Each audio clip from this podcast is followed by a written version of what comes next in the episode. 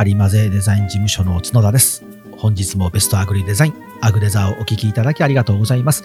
この番組は農家の皆様、農業分野の皆様へ向けたデザインのお話をしていく番組です。これからの農業には売るための知恵、農業にこそデザインが必要なのに、農業デザインを専門に扱っているデザイン事務所やデザイナーはまだまだ少ないです。そこで全国400人以上の農家さんの未来をデザインで作ってまいりました。ハリマゼデザイン事務所が皆様のお役に立てていただきたいなというデザインのお話をしていく番組です。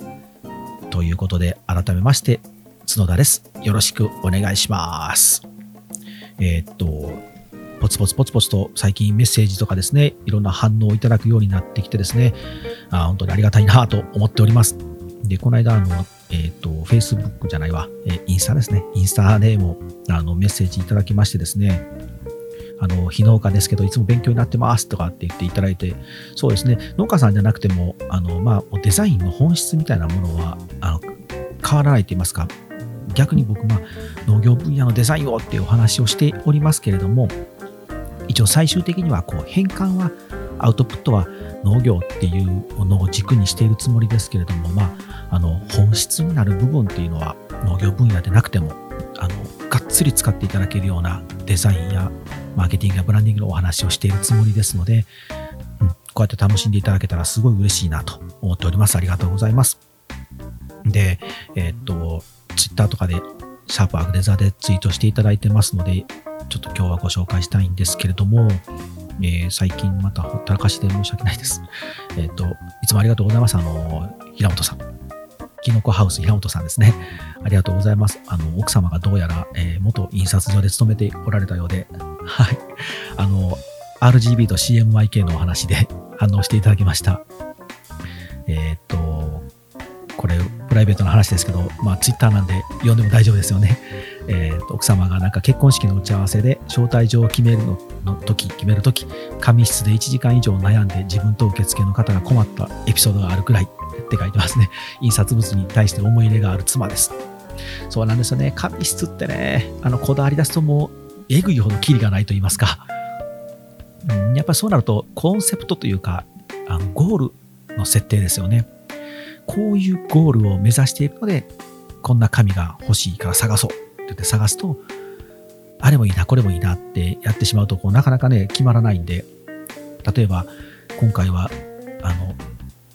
手に取った時にとにかくびっくりさせてやりたい。そんな紙質ないかっていうと、あ、これは違う、これは違う、これは違うってある程度こうびっくりできるような紙質になったりとか、あんまり僕らの商売ってびっくりってなかなかないんであれですけれどもね、こういうイミテーションというか、招待状であれば、ちょっとそういう紙質選んでも面白いかもしれませんしね。はい。で、えっと、もう一方、えっと、いつもありがとうございます。農道、農道富士山号のサトゥーさん。ありがとうございます、いつも。えっ、と、なんかあの、ツイッターでご質問いただいて、えー、なんて大層に言ってどうかわかりませんけど、悩んでらっしゃるということなので、せっかくなので、ちょっと、あの、いいネタにさせてもらおうかなと 思って許可もいただいたんですけど、うんと、ネーミングですね、ファームネームの放送をですね、聞いていただいて、質問をいただきました。で、その質問を読んだ方がいいですかね。ちょっと待ってくださいね。今なんか、ツイッターのこのタイムラインがシュイッとやってしまったらですね、ふわっと流れてしまって、どっか行っちゃったんで、ちょっと探します。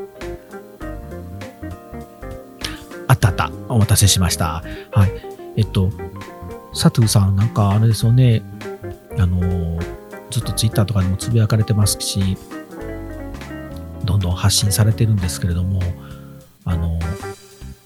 ブドウを中心としてテーマランド作るという大きなプロジェクトを進めてらっしゃるみたいで、また今度ちょっと富士宮でお会いした時にその話も聞きたいな。うん、そうですね。あ、聞きたいなって、ちょっとごめんなさい。なんか独り言みたいなポロッと言ってしまって。はい、聞きたいですね。うん、で、そのなんかお話で、まああくまでも、えーっと、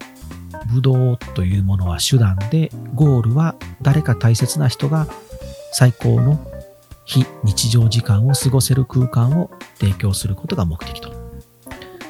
そういうテーマランドを作りたいと。で、候補として、えーっと、テーマランド、お名前ですね。テーマランド名の名前の候補として富士山ぶどうランドっていうふうに今お考えのようです。うん、で、えー、っとまあそういう時にちょっとまあ僕のその放送を聞いていただいたんでどうですかね？とツイッターでハッシュタグで質問いただいたんですけれども。そうですね、あの、ブドウを中心とするテーマランドを作るという部分だけであれば、富士山ブドウランドっていうのはいいでしょうね。特に富士山っていう名前っていうのは、あの、巨大ですので、使い倒す方がいいかなと思いますから、思いますので、いいと思うんですけれども、その下、まあ、佐藤さんもご本人も悩まれているように、あくまでもまあブドウっていうものが手段で、ゴールは誰か大切な人が幸せになって、ね、そういう非日常な一日を過ごしてもらえる空間を提供することが目的ということであれば、うん、ちょっとその富士山ブドウランドっていうのは弱いかもしれないですよね。例えば、ゴールが、えー、大切な人が幸せな非日常時間っていうのがゴールであれば、もしかして5年後、10年後にブドウじゃなくなってる可能性もあるじゃないですか。なしかもしれないと。まあ、農業から離れることはないかもしれないですけど、ね、下手したら、あの、究極は農業から離れてる可能性もあると。誰かが、お、幸せにその非日常、今日、このテーマランドに来てもらった人が、その一瞬でも、しんどいこと、悲しいことを忘れて幸せになってもらったらいいなっていうものを提供したいっていうことであれば、ね、ぶどうじゃなくても、梨じゃなくても、りんごじゃなくても、トウモロコシじゃなくてもいい可能性が出てくるとなれば、富士山ぶどうランドっていうのはもしかしたらやっぱ弱いかもしれないですよね。でも、まあ、悩ましいのが、ぶどうランドで書く方が、やっぱりお客さんを呼びやすいですよね。そのファームネームの時もにお話ししたように、僕もその立ち上げの時に、自分の事務所の名前を、オフィスネームを考える時にやっぱ悩んだ結果がそこなんですけれども、やっぱりまあデザイン事務所で僕らパッケージを通じてパッケージデザインを通じて最初は、クライアント、もしくは消費者を幸せにしたいなっていう思いがあったので、まあ、パッケージデザインっていうね、名前を付ける方がいいかなと思っていたんですけれども、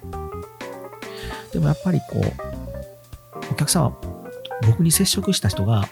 あ、ツア君と一緒におって楽しかったよ、と。角田と出会えてよかった、幸せになったよって言ってもらえるのがゴールであれば、まあ別にパッケージのデザインじゃなくてもいいやと。それこそブランディングであってもいいですし、ロゴマークであってもいいですし、名刺のデザイン、チラシのデザインでも何でもいいんですよね。でもっと言うと僕、音楽やっていた時代もあったし、映画を撮って映像をやっていた時代もあったし、その前は絵を描いていましたし、子供の頃は漫画を描いてましたし、結構ね、いろんな創作物を作ってるんですけど、コンセプトは、あの隣にいてる弟を楽しませたいとか、学校に行ったら友達をびっくりさせたいとか喜ばせたいがコンセプトだったので、別に漫画でも音楽でも映画でも何でもいいんですよね。みんながうおーって思ってもらって楽しんでもらったらそれでいいなっていうのが僕の小さい頃からのあの生き方なので、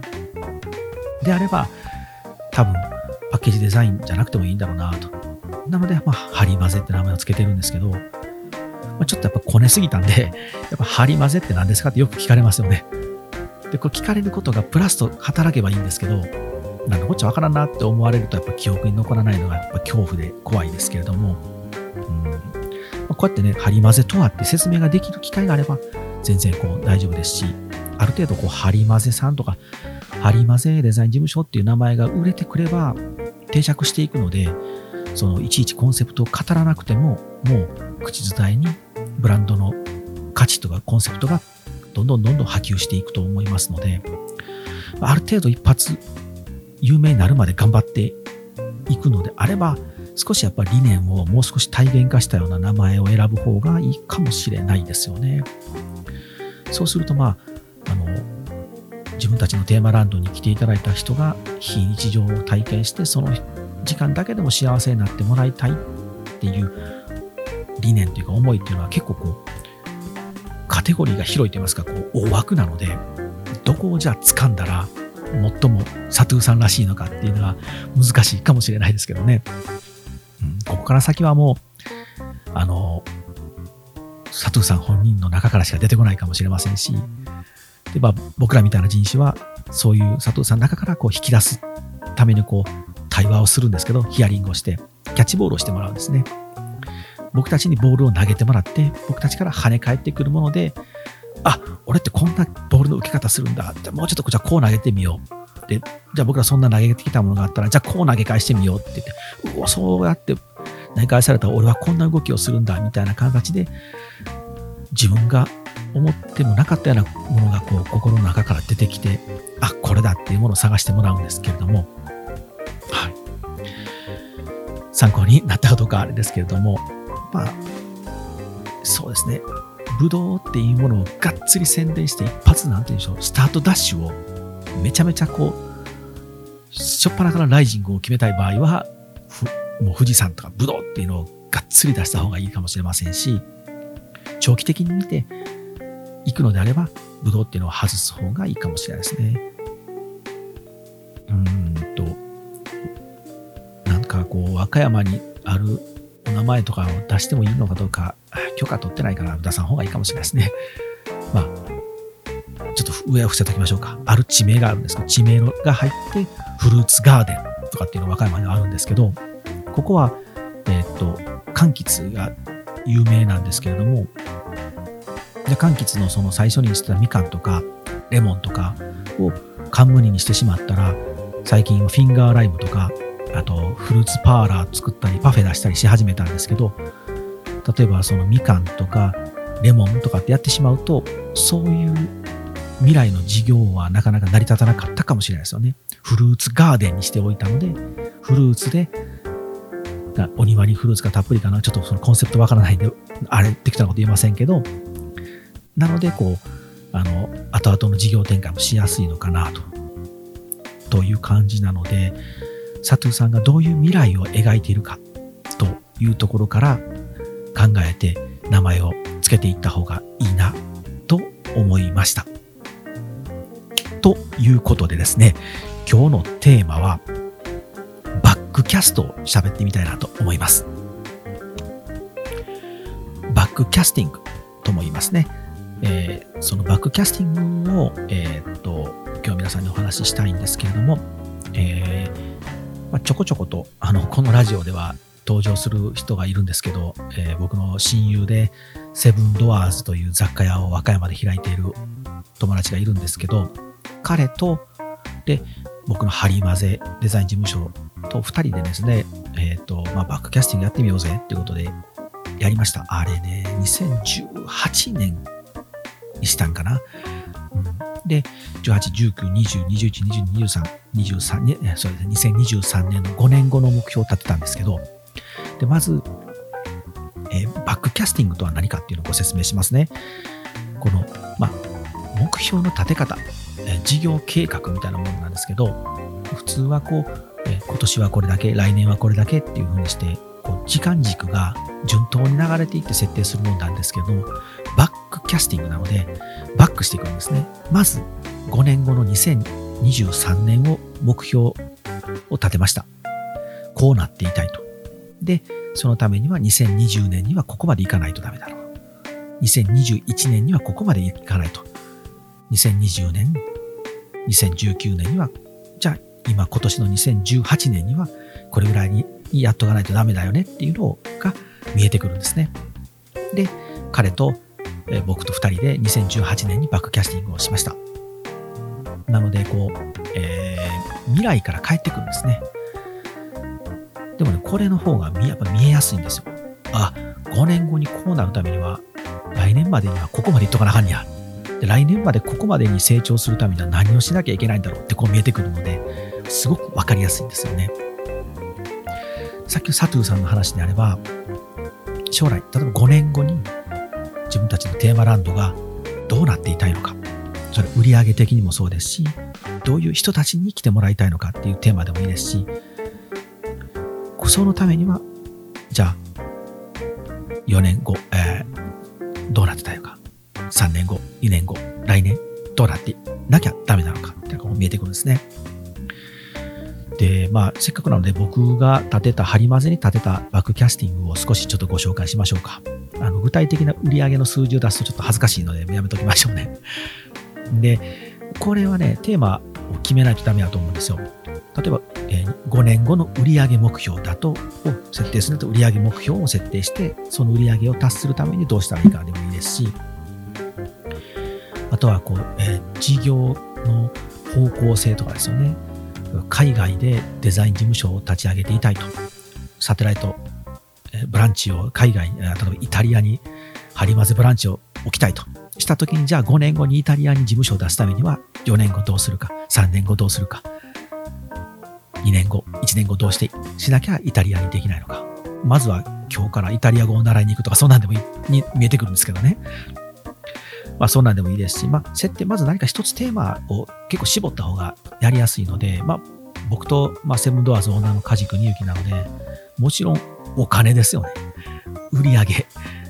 バックキャスティング、速攻で金額を記入したんですけど、まあ、2023年には、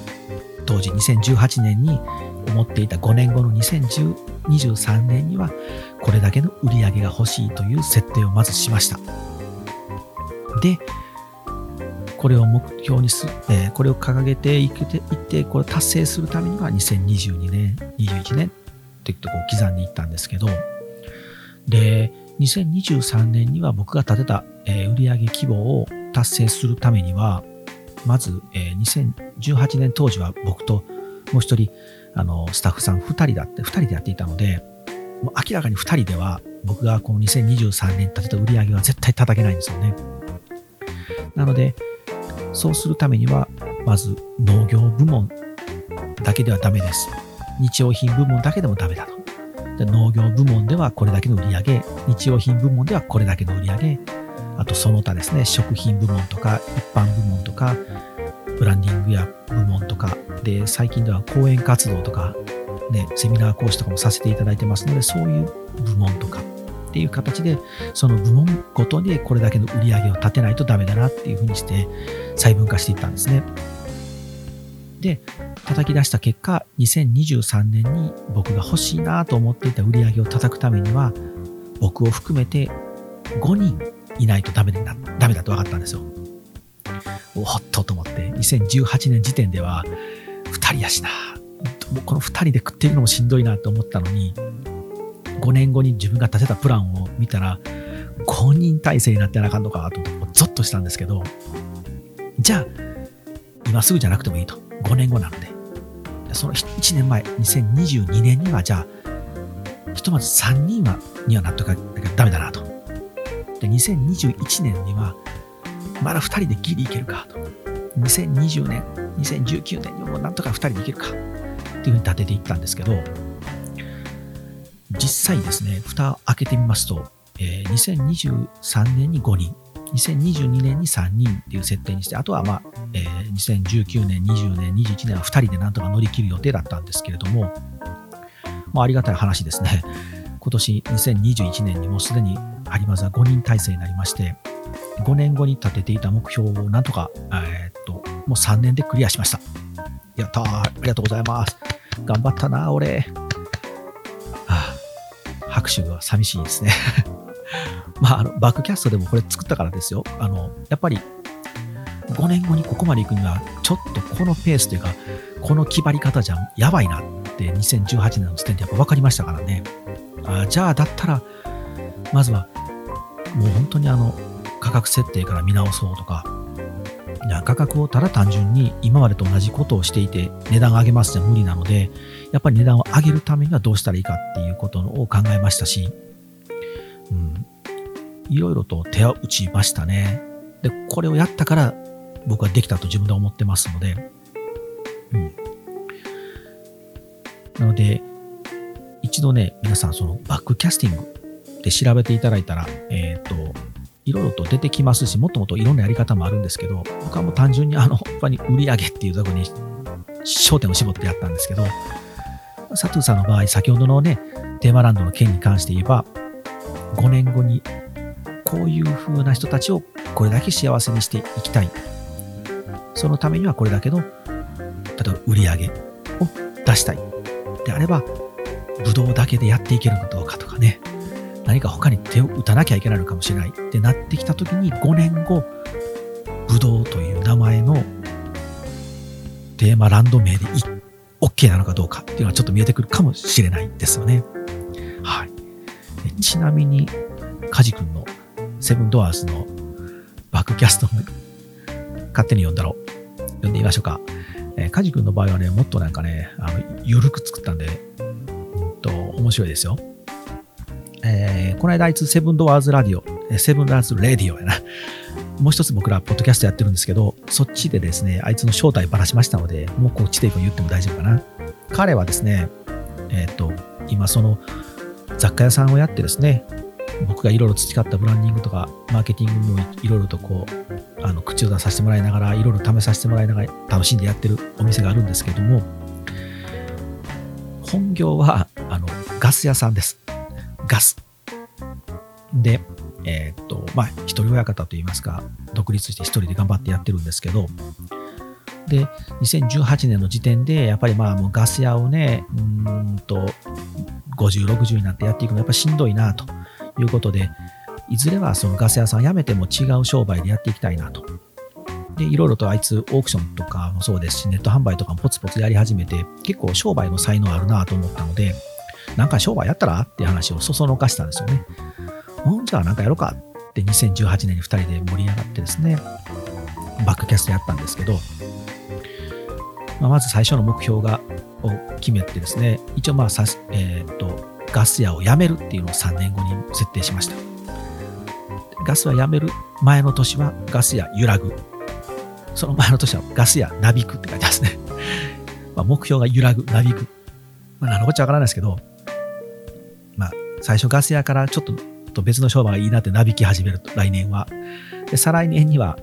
ちょっともうガス屋やっててええんかみたいな心が揺らいでいくと。で、とうとう3年後にはガス屋やめる、やめるっていう目標ですね。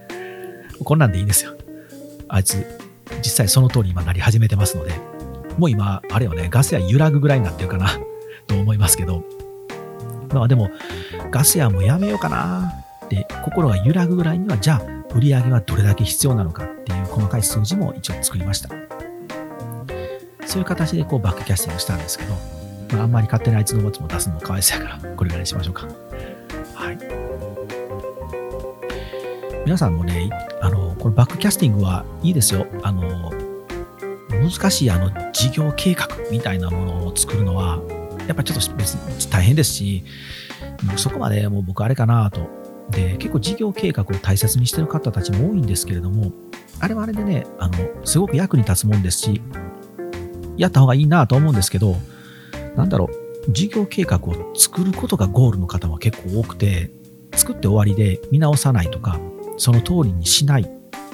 何のための計画やねんって思う時があるので、まあ、であれば作るだけ無駄なんですよね。なのでもっと実践的で速攻で使えるようなものっていうのは、ぱこのバックキャスティングとかは結構こう速攻力あると思うんですよ。使いやすいというか。でもはっきりそんなこう細かい細かい設定しないんですよ。もう僕なら本当にすごいですけど、2023年に、うん、千万の売り上げが欲しいって決めただけです。その1000万の売り上げが欲しいのであれば、どうせなあかんのかと。どうしなきゃ今の売り上げで達成できるのかなと。正直2018年か、この最初にバックキャスティングを設定して2人で、スタッフさんと僕と2人でやっていた頃は、うちのもう皆さんせっかくこれ聞いていただいてる方のおまけみたいな形でばらしますけど、うちは1000万売り上げなかったですからね。最初。2018年には。そこから、じゃあスタッフさん4人雇って僕入れて5人、みんなでご飯を食べていって、行くための未来、5年後の未来を想像すると、とてもじゃないけど、その、ね、1000万もない売り上げでは絶対無理ですよね。でも僕はそこまでやっぱり大きくならないと、やっぱり播丸さんにお願いしたいんですよ。角田さんにデザインをお願いしたいんですよって言っていただく方のデザインをさせていただいて、その方たちが幸せになってもらうことはできないなと思ったんですよ。どう考えても2018年の規模じゃ、やっぱりこう、せっかく僕たちにたどり着いてきていただいたのに、その方たちの未来を作ることはちょっと無理だなと。じゃあ、僕に足りないもの、その当時にいた彼女に足りないものを補うためには人を入れなきゃダメだと。じゃあその人が、を、ただで働いてもらうわけにいかないので、お給料が発生しますと。じゃあ、そのお給料を払うためには売り上げが必要ですっていう考え方なんですね。僕は正直自分に才能がないと思ってますから、やっぱり補わないといけないんですよね。僕みたいなもう本当に小さい小さい能力しかない人間が全部カバーできるはずがないので、だったらこの部分はもうここに突出した子がいるなと。ラッキーなことにね、あの、僕のところは本当人に恵まれておりまして、こういうのが僕には足らないな、これちょっとやっぱ僕に足らないから、今回の案件はうちでは受けれないな、残念だなって思ってたものもですね、2019年に入ってきていただいた方が凄まじくてですね、うちのエースですけど、彼女のおかげでもう、とにかく一気にうちも大きくなりましたし、またでもこの隙間がやっぱ空いてるな、ここがどうしてもこうちょっと手薄だなっていう部分は、また新しく去年入ってきていただいた方がすごくてですね、もう本当に僕が一番不得意だなと思ってる部分をその子が補ってくれましたし、まあ、大阪城でいう真田丸ですかね。一箇所だけ空いてたところがスコーンと埋まったりとかね、して、かなり強くなりましたけどね。はい。というわけで、あんまりうちの話をポロポロポロポロと言ってもしょうがないので、まあ、あの、バックキャスティング、やり方がわからないよって方はまたご質問いただいたらありますし、僕が作ったひな形使いたいよって方は、あの、別、PDF でお送りしますよ。ひ な形っていうほど大したもんじゃないので、本当に申し訳ないんですけど、ただ、あの、2000何年とかで書いてるだけなんで、それ使ってもらってもいいですし、はい。あ、そうだ。最近お便りください。アドレスをっていうのを全くお伝えしてませんでしたね。はい。info, info at はりまぜ .com ですね。これ一応メールアドレスなので、キャストの件というタイトルで売っていただいたら、あの、確認できますし、シャープアグデザでツイッターとか、えー、っと、インスタとかでつぶやいていただいても結構ですし、各種 SNS 全部しておりますので、